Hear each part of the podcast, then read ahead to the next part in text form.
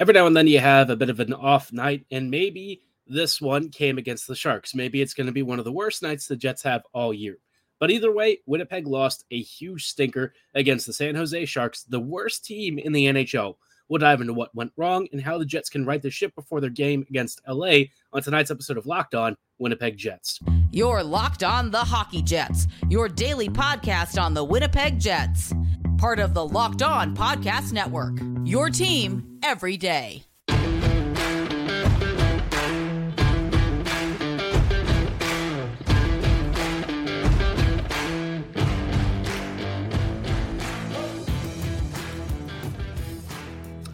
Hello, friends, and welcome to tonight's episode of Locked On Winnipeg Jets, part of the Locked On Podcast Network, your team every day. I'm your host, Harrison Lee, an avid Winnipeg Jets fan and an online blogger. You can follow me on Twitter at HLivingLoco and at LO underscore Winnipeg Jets. Thanks for making Locked On Jets your first listen of the day every day. If you like what you're hearing, be sure to like, follow, and subscribe on all of your favorite podcasting platforms and YouTube. Doing so, of course, is always free of charge and ensures you never miss another episode. Most of all, though, we just love and appreciate your support. Tonight's episode is brought to you by Game Time. Download the Game Time app, create an account, and be sure to use promo code LOCKEDON for $20 off your first purchase. Stay tuned to hear more about how Game Time can save you time and money buying your favorite event tickets. Now, like I said, last night was, uh, yeah, it was not a movie, right? It was a movie if you're a Sharks fan, not so great if you're a Jets fan. Winnipeg uh, played a pretty bad first period, which we talked about. And then the Jets did, in fact, wake up for the rest of the game against the Sharks. But the problem with this one was that, you know, the Jets went behind early, and it took them a lot of effort to try and claw their way out of a deficit against the Sharks team that is last in the league in almost every statistical category. And thanks to this win for San Jose, they're no longer last in the NHL in the standings. So, uh, yay, I guess, for the Sharks. Terrible for the Jets, though. And I think this is one of those games where, you know, even with Kyle Connor sidelined, you just have to beat the Sharks, right? San Jose has recently had some games where they've come back and almost embarrassed a number of pretty decent teams, like, you know, the, the Vegas Golden Knights.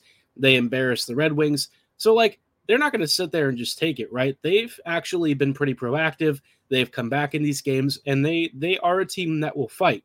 But you cannot let yourself get outplayed by a team because I don't know if the Jets were not taking them seriously uh, or trying to conserve energy for the LA game, but you have two points available to you, and Brossoit put up an amazing performance, and it feels like the Jets just wasted it. They had five power plays and they scored on zero of them. The even strength finishing was almost non existent, and Winnipeg just wasn't all that dangerous for much of the game. When Winnipeg finally did get into good shooting areas, they either missed the net or, you know, uh, Blackwood made a couple of decent saves and all, some really nice ones here and there.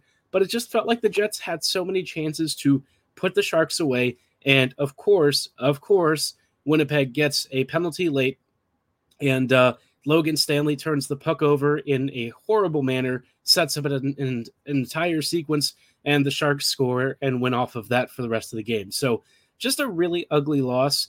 I feel like, you know, and look, I, I'm not going to sit here and rant too much about it, but like the Jets just can't be dropping points like this. Uh, you know, the season's a long year, you know, a long season, right? 82 games. And obviously, in the grand scheme of things, one or two losses here and there doesn't really shape, you know, as much of your destiny as we might make it out to be. But at the end of the day, right? Winnipeg really wants to get an early lead in the standings. They want to secure a nice spot in the Central Division you don't want to have to try and make up tons of ground later in the year when the injuries are likely to start mounting and you are fighting with all these other teams who are making trades, bringing in acquisitions, and likely trying to challenge for the same spot. So Winnipeg really has, you know, a great opportunity here to get a couple of points against a weak opponent, and instead they just blew it. Uh, it was a really bad game, um, and and like even when the Jets started out playing San Jose for the second half of the game, it was just too little too late and it was really frustrating uh, the the highlight of the evening was i guess the brendan dillon goal but you know other than that i i just it's frustrating right to see this team and know that they've been much much better in the past and to see them not really show up for an entire period against the sharks It's just not good enough. And I think the team would probably say the same thing. I'm sure the players were not happy with their performance. I'm sure that they looked at this loss and probably felt embarrassed by it. San Jose has what, like 10 wins this year now? Uh, not great for the Jets, not a great look for the team. And even with the loss of Kyle Connor, you know, the Jets still had more than enough firepower to get through this game. And yet, for, you know, 20 to 25 minutes, Winnipeg looked like it was skating in quicksand. Just not the kind of look that you want if you want to be taken seriously as a contender. Now, I think what it does show is that the Jets definitely still have some needs, and they kind of need to make some trades. I think the longer that they let this go, uh, I know Kyle Connor's actually expected to miss six to eight weeks. Uh, Jets doctors did confirm it earlier today. So that timeline's right, but like Winnipeg has quite a few games between now and his likely return. And even when Kyle Connor was healthy, it's not like this team was playing at the peak of its its power, right? I honestly think ever since uh, Bones took over again, this team just hasn't really been all that great. And like obviously under Arniel, there were definitely mistakes and things and some performance aspects that weren't up to snuff. But I felt like the team at even strength was rolling a lot better than it is now. And I didn't really expect to see that. I didn't expect to even think about having Arniel back. But I felt like under Scott, things were just working a lot better than they are now. And maybe it's just a small sample size bias. Maybe I'm letting things cloud my judgment. But some of the stuff that we're seeing with how Bones has approached ice time and usage, uh, you know, the handling of Perfetti, it it's continuing trends that we saw last year. And that stuff didn't work for the Jets then, and it's not working for the Jets now. So, you know, Winnipeg, I, I don't know, it's weird, right? You, you don't really want to complain because the team is in a really good spot overall, but you're starting to see some of these cracks form, and they're the sorts of things that are going to turn into big fissures and cause serious problems for this team. Uh, you know, the special teams, which we have on the docket to talk about in just a little bit, they are nightmarishly bad right now, and they really shouldn't be. Like this Jets power play has enough skill to actually be pretty decent. The Jets penalty kill should also be pretty decent. It shouldn't just be down to Hellebuyck and Brossoit bailing the team out every single night.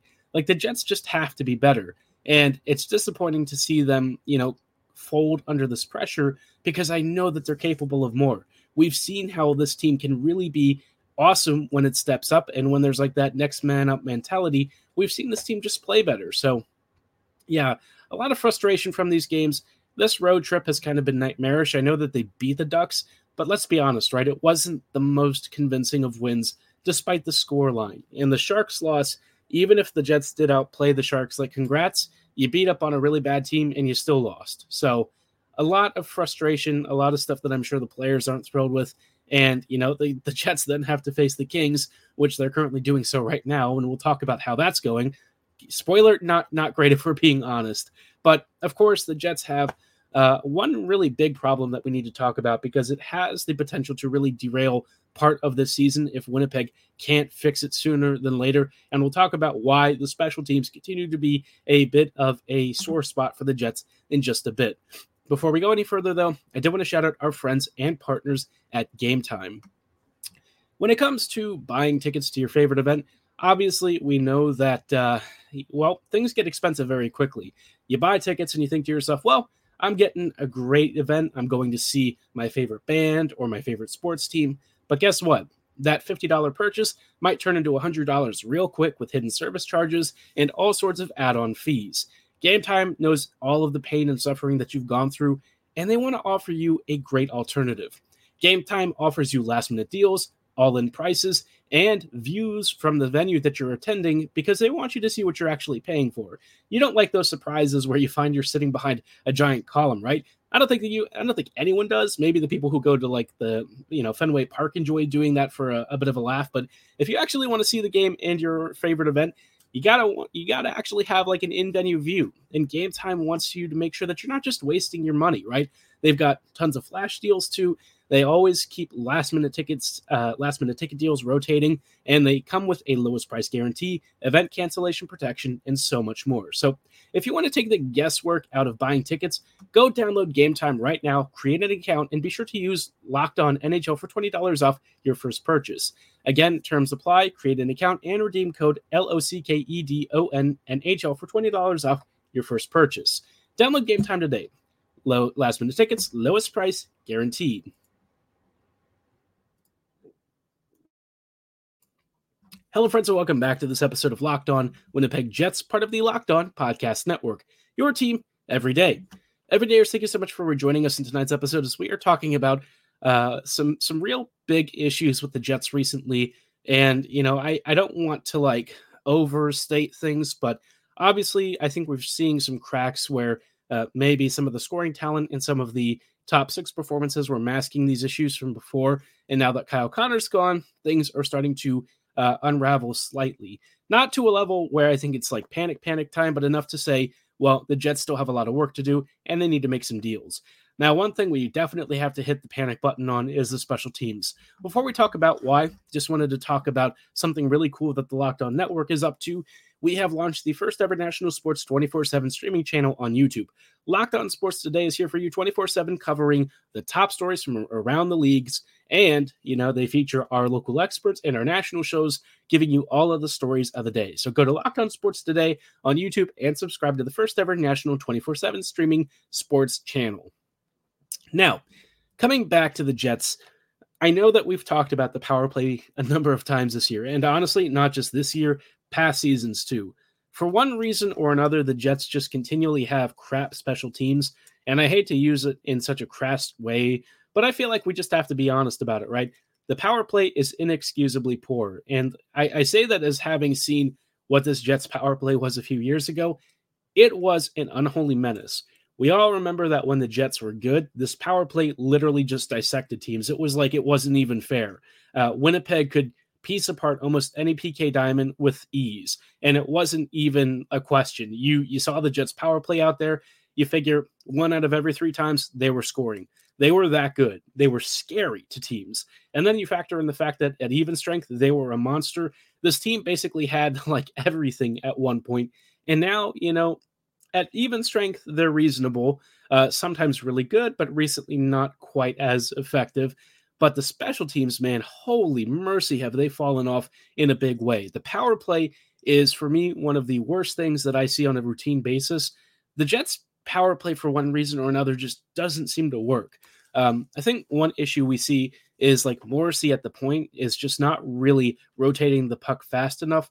And I feel like when we see him working on the perimeter, uh, especially at the blue line area, you know, I almost want him to go back to the half wall, which sounds really weird because that was kind of a silly experiment, not one that I would say was the most successful. But I feel like Morrissey, as more of a shooting option on that right wing, is probably more effective than him slowly passing it at the point. I feel like that pivot that they try to do uh, to, to reverse and switch the play just doesn't really create much danger. It's too slow. It takes too much time, and often, you know, Morrissey actually gets caught on odd man rushes when he coughs the puck up at the blue line. So a lot of reasons to, I think, make an adjustment there. Uh, as to who you would probably put up at the blue line, I guess you could try Ehlers. He does make some really risky passes, so I don't know if that's necessarily the best choice. But if you're looking for somebody who can create space and start overlaps and rotations and create chaos and disorder with PK diamonds, Ehlers is probably your most disruptive player right now. I also kind of wonder about maybe going back to having uh, Scheifele in the slot. I know that he's been hovering around the face-off circles on either flank, but I feel like Scheifele was always at his best when he was down the middle, right? That's where he makes his money. I know that they're using Vilardi there right now, but Scheifele just has the speed and release to be um, kind of like that trigger man down low. He can get the shot off almost immediately. He's got great hand eye coordination. And when he's in the slot, he draws a ton of attention. And he has just an elite scoring ability that not many guys on this team do, especially from tight angles and small spaces. When he was doing that a few years ago for the the, the really amazing Jet squad that used to exist, that's where Winnipeg's power play just ripped opponents apart, right? Like if you get to that dangerous slot area, no question, Scheifele's going to punish teams for it. So, you know, I, I could see that being a potential solution. I also feel like, um, you know, the the the general stagnancy that we see with the power play continues to be a problem. Guys just aren't really moving all that much off the puck, and I feel like, you know, they wait for mistakes, they wait for things to happen. But what ends up really being the issue for the Jets is, you know, with all the static move or lack of movement and the staticness that we see, you know, most PK diamonds don't actually have to do all that much. They maybe shift over a few feet here and there. They then collapse and close off the slot. And the Jets just keep passing and cycling it around. Then they'll take a point shot that goes off of somebody's uh, you know, shin guard up high, and then the puck bounces out into the neutral zone and either creates a counter or the Jets take like 30 minutes getting back into the zone. So there's just a lot of stuff that doesn't really seem to work. And like the power play hasn't really improved at all this season. So I don't know what to do, right? I keep thinking about ways to improve it. And instead, you know, the Jets power play just remains the same as it ever was. And it's a shame because I know this team has more than enough skill to make this a really, really dangerous weapon. And honestly, when you're not finishing well at 5v5, you have got to have that power play rolling. It is like your saving grace. It is your trump card in so many scenarios. And like the PK is not good, right? The PK is still conceding goals. Uh, that's going to be something that we even talk about on you know this this Kings game from the first period tonight. But like, uh, eh, you know, it is what it is, right? I would rant about it more, but we've already spent so much time over the years talking about special teams.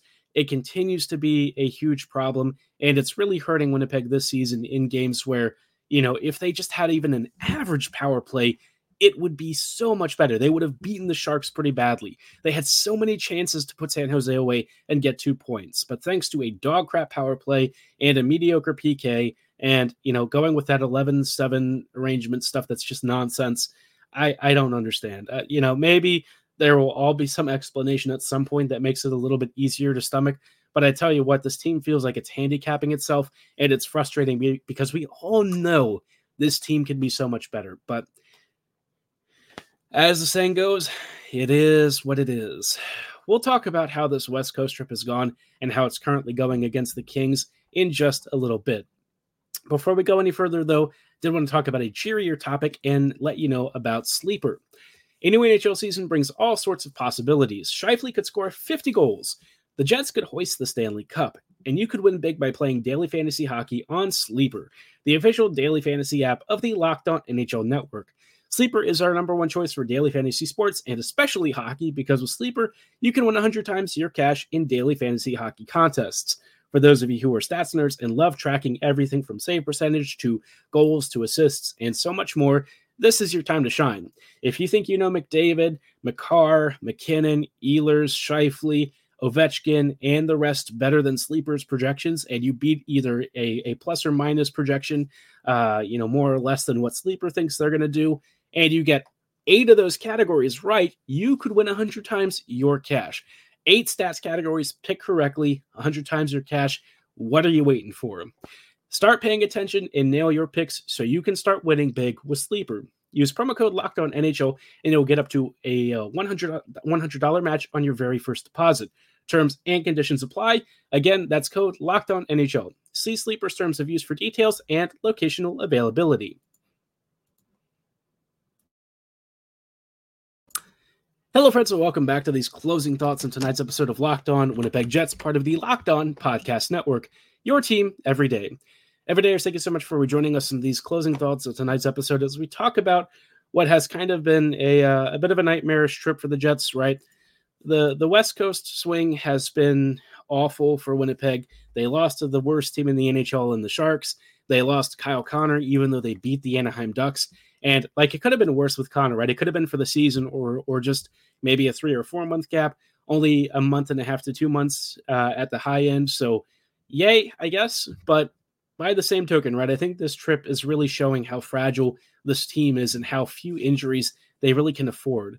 If it was like a Niederreiter, right? You know, Nino is a phenomenal player. He's awesome. We love him.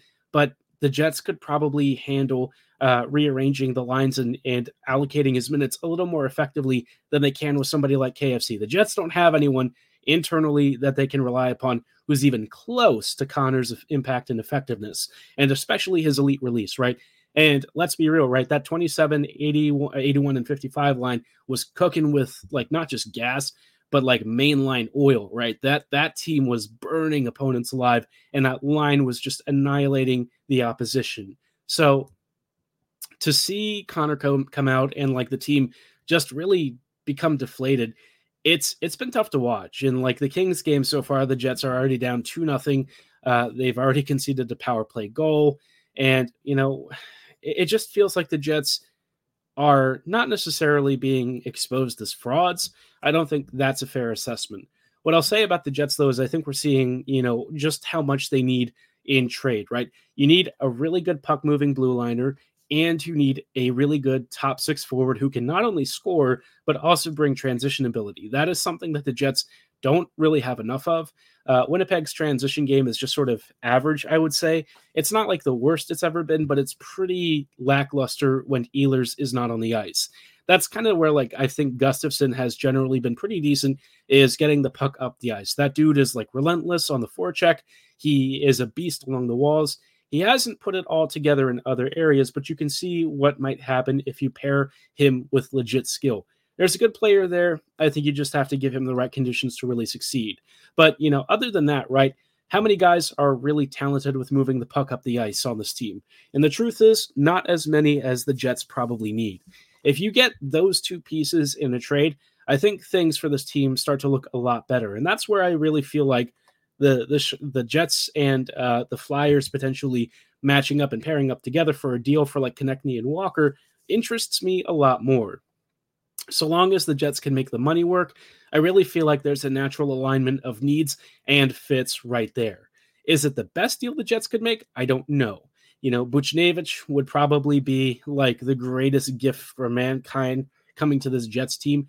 And with St. Louis firing Craig, Craig Berube, obviously there's now uh, the possibility that the Blues are about to go into fire sale mode. And if Armstrong really does clear out the roster, Booch has to be at the top of the list for the Jets.